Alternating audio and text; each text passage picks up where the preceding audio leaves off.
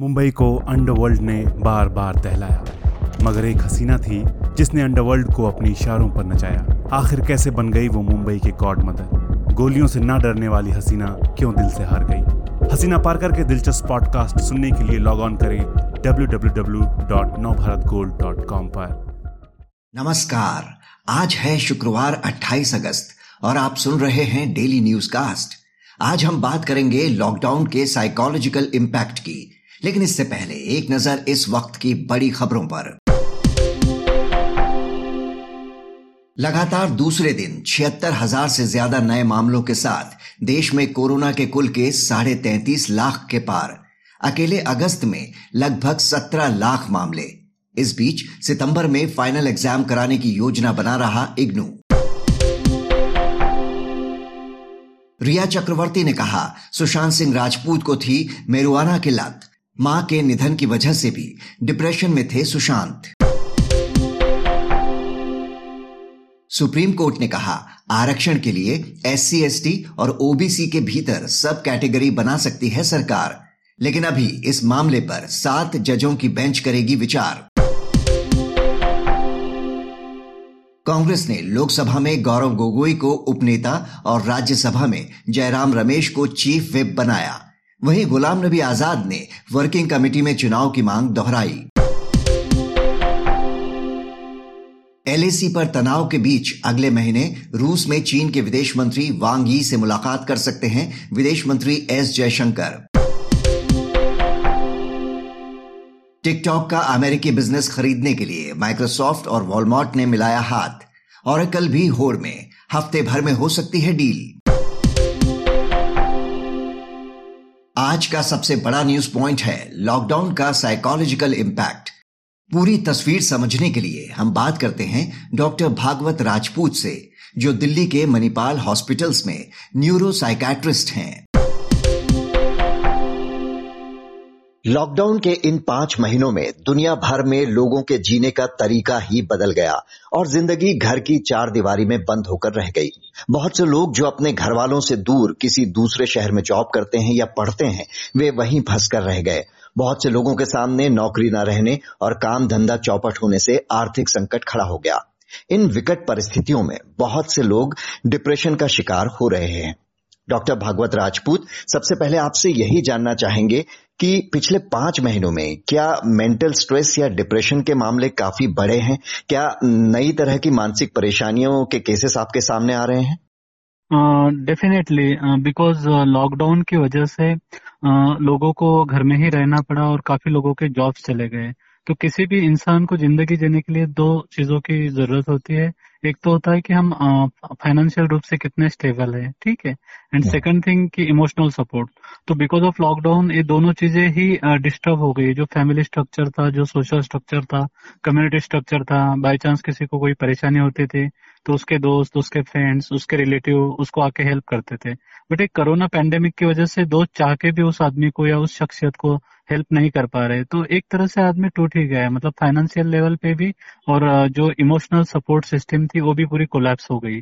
तो जो मैं मतलब लगभग दस साल से प्रैक्टिस कर रहा हूँ द्वारका में काफ़ी मल्टी स्पेशलिटी हॉस्पिटल के साथ अटैच भी हूँ मैं। एक कॉलेज में असिस्टेंट प्रोफेसर भी हूँ।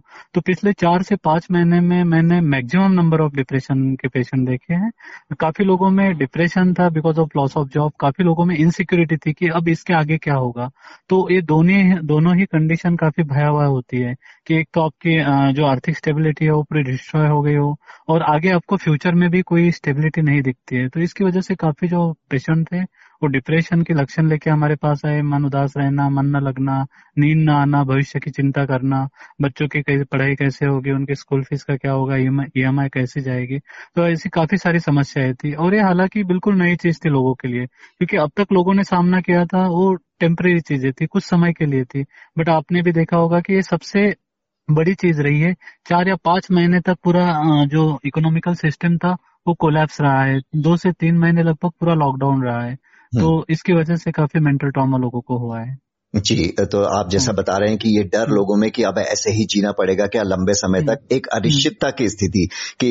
इसी तरह से ज़िंदगी कब तक रुकी रहेगी कब तक ऐसे आइसोलेशन में रहेंगे बस। वर्चुअली मिल रहे हैं एक्चुअल कांटेक्ट खत्म सा हो गया है तो क्या ये डिप्रेशन को बढ़ा रहा है और ऐसे लोगों को आप क्या सलाह क्या देते हैं बिल्कुल ये बढ़ा रहा है क्योंकि देखिए हमारा जो इंडिया का जो कम्युनिटी सिस्टम है या जो अपना कल्चरल सिस्टम है, इसमें हमेशा क्या होता है, हम एक दूसरे के सुख दुख के सहभागी होते हैं, एक दूसरे को मिलके हम अपनी भावनाएँ व्यक्त करते हैं, उससे हम सपोर्ट मांगते हैं या वो हमें सजेस्ट करता है या वो हमें गाइड करता है, या हमें कोई दुख की घड़ी हो तो हमारे रिश्तेदार, हमारे परिवारजन या हमारे दोस्त हमें काउंसल करते हैं।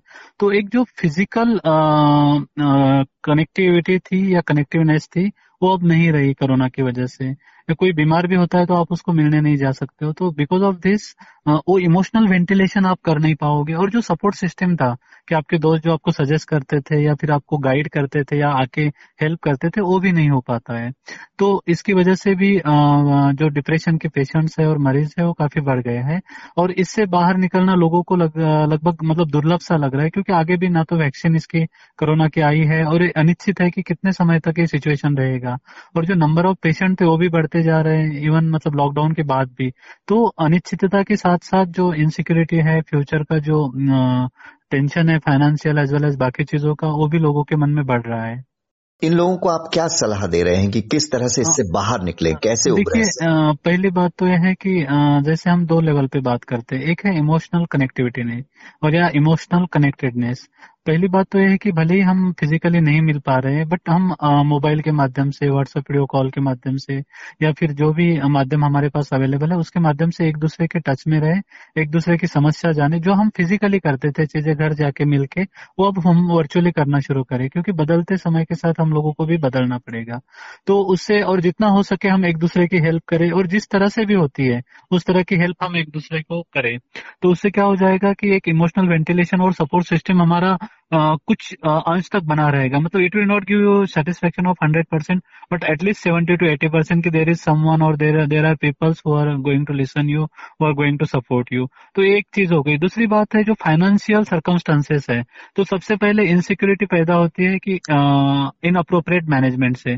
तो सबसे पहले हमें फाइनेंशियल रिस्ट्रिक्शंस करने पड़ेंगे जो हमारे अननेसेसरी एक्सपेंडिचर्स था, जो अननेसेसरी हमारा, जो चीज़ें थी, उसको हमें कट डाउन करना पड़ेगा। ठीक है? क्योंकि आने वाला समय तो इससे भी फाइनेंशियली थोड़ा सा लैप्स ही रह के रहेगा। दूसरी बात है कि हमें अगर हमारी नौकरी भी गई है तो हमें ये सोचना है कि I lost my job but not my skill आपका स्किल तो वही है तो इट डजेंट मैटर कि आपका जॉब आज नहीं है तो कल लगेगा। आपको आपके स्किल को आ, मतलब हमेशा फ्रेश रखना है उसको हमेशा शार्पन करना है। Then second thing even there are मतलब uh, काफ़ी जो कॉर्पोरेट कंपनीज़ थी उन्होंने सैलरीज हाफ़ की है। तो आपको उस वक्त भी यही सोचना है कि मेरा स्किल हाफ़ नहीं हुआ है मेरी सैलरी हाफ़ हुई है। अगर मेरा स्किल वही रहेगा तो जैसे ही सिचुएशन बदलेगी समय बदलेगा फिर से मुझे वही ओहदा वही चीज़ें वही फाइनेंशियल सपोर्ट फिर से प्राप्त होगा। बट हाँ अगर मैं इससे अगर डिप्रेस होके मैं जो अपना स्किल है या मैं जॉब घर बैठ जाता हूँ और वो चीज़ें नहीं करता हूँ तो कुछ दिनों बाद क्या होगा? कंपनी मुझे वापस से बुलाएगी बट मेरे पास वो स्किल में वो शार्पनेस नहीं रहेगी। तो even though company is willing to take me back but मेरे पास वो क्षमता नहीं रहेगी। तो इस दौरान सबसे इम्पोर्टेंट है कि हमें अपनी जो क्षमताएँ हैं, इनको तराशना है, इनको हमें मेंटेन रखना है। इसके साथ साथ ही क्या होता है, एक पैरेलल थिंकिंग कंसेप्ट होती है। व्हाट इज़ पैरेलल थिंकिंग हम हमेशा एक डायरेक्शन में चलते हैं। जैसे कोई पर्टिकुलर बंदा नौकरी कर रहा है तो उसको लगता है कि नौकरी मेरी चली गई तो मेरी ज़िंदगी खत्म हो गई। It's yarn it's not a yarn काफ़ी सारे पैरेलल वेज होते हैं। इवन आप देखो कि हार्ट में भी कोई कैपिलरीज ब्लॉक हो जाती है तो हमारी बॉडी उसको जो पैरेलल कैपिलरीज है, उनके थ्रू ब्लड सप्लाई करती है। ब्रेन में भी वही सिस्टम होता है। तो वही सिस्टम हमें ज़िंदगी में अपनाना पड़ेगा। तो पैरेलल थिंकिंग हमें ये करनी पड़ेगी कि चलो नहीं तो कोई और अल्टरनेटिव है और नहीं तो कोई और अल्टरनेटिव है। इस तरह से हमें अपने जो थॉट प्रोसेस है, उसको डेवलप करना पड़ेगा कि ये नहीं तो कोई और रास्ता, ये नहीं तो कोई और रास्ता। तो इसी तरह हमें सोचना पड़ेगा तो कहीं ना कहीं कोई ना कोई रास्ता मिल ही जाएगा। बहुत से ऑफ़िस और हाँ। कारोबार शुरू होने से यंगस्टर्स तो फिर भी बाहर निकलने लगे हैं। लेकिन अगर बुज़ुर्गों की बात करें उनका तो पिछले पाँच महीनों से बिल्कुल ही निकलना बंद है। वो घर में बंद है अपने बच्चों से दूर हैं तो उनके लिए चुनौती और भी बड़ी है। उनको हाँ। सारे घर के काम करने पड़ रहे हैं बाहर से सामान वगैरह लाना पड़ रहा है। एकदम अकेलापन सबसे कटे हुए। तो सीनियर सिटीजन भी क्या आपके पास आ रहे हैं कुछ केसेस और उन्हें आप क्या कहते हैं? सीनियर सिटीजन जो है इट्स डेफिनेटली जो नंबर ऑफ़ पेशेंट्स है उसमें सीनियर सिटीजन भी मैक्सिमम है। बट वो they are opting for online consultation video consultation ताकि हॉस्पिटल तक ना आना पड़े। और हम भी उनको वही गाइड कर रहे हैं। अब हुआ क्या है कि जैसे उनके बेटा है या बेटी कहीं कहीं अपनी जॉब की जगह पे फंस गया है उसका भी स्ट्रेस है देन उनको अपना भी केयर करना है। और जैसे कि आपको पता है कि कोरोना कोविड का जो मोर्टेलिटी रेट है वो ओल्ड एजेस में ज़्यादा है तो they have to take extra precautions और वैसे भी इस उम्र में जैसे कोई काम तो है नहीं, बाकी लोग तो वर्क फ्रॉम होम करके खुद को बिज़ी रखने में सक्षम हो गए ठीक है? हाँ। लेकिन अब ओल्ड सिटीजन के लिए कुछ भी नहीं है। तो हम उनको गाइड करते हैं कि जो भी उनकी हॉबीज हो जिसके लिए वो समय नहीं दे पाए हो उन हॉबीज को फिर से जैसे रिक्रिएशनल एक्टिविटी और इवेंट की तरह फिर से करे। उसके बाद वो अपना एक शेड्यूल बना ले और अपना लाइफ स्टाइल मॉडिफाई करे कि अभी उनको इन्हीं चीज़ों के साथ जीना है। अगर वो सोचेंगे कि चलो पहले जैसे फ़र्स्ट लॉकडाउन था तो मेरे काफ़ी पेशेंट ने सोचा कि चलो एक महीने बाद हम फिर से अभी थोड़ा सा आराम कर लेते हैं एक महीने बाद हम अपना नेचुरल जो पहले वाला लाइफ था उसको स्टार्ट कर देंगे। तो then we start suggesting them कि यही आपको अभी समझना पड़ेगा कि हमें we have to live with corona ठीक है? तो अभी जो भी आपका एक्सरसाइज आप ये सोचोगे कि मैं बाहर जाके गार्डन में करूँगा तो आई डोंट नो कि वो तीन महीने बाद समय आएगा छह महीने बाद आएगा और इसकी कोई शाश्वती भी नहीं है कि कब आएगा ठीक है? तो बेटर हम्म। है कि आप घर में ही आपका जो रेगुलर एक्सरसाइज मेडिटेशन योगा शुरू कर दीजिए जो आपका हॉबीज है उनको फिर से आप रिएक्टिवेट कर दीजिए। फिर उसके बाद I have ask them to write their experiences because maximum peoples काफ़ी अच्छे मतलब कॉर्पोरेट में रहे या गवर्नमेंट जॉब में रहे काफ़ी अच्छा उनका एक्सपीरियंसेस है। फिर उसके बाद हमने उनको जो फैमिली मेंबर्स है उनके जो उनके के ओल्ड फ्रेंड्स है उनको फेसबुक या सोशल मीडिया के माध्यम से कनेक्ट करने के लिए कहा है ताकि वो अपनी पुरानी यादें ताज़ा कर सके और जो जनरली उनमें पैटर्न होता है जल्दी डिप्रेस होने का तो वो हम्म। चीज़ ना आए वो नौबत ना आए। जी। डॉक्टर हाँ। भागवत राजपूत हमसे बात करने के लिए आपका बहुत बहुत शुक्रिया। इस चर्चा के बाद जानिए शेयर बाज़ार का हाल। अमेरिकी फेडरल रिज़र्व ने ब्याज दरें लंबे समय तक निचले स्तर पर रखने का संकेत दिया।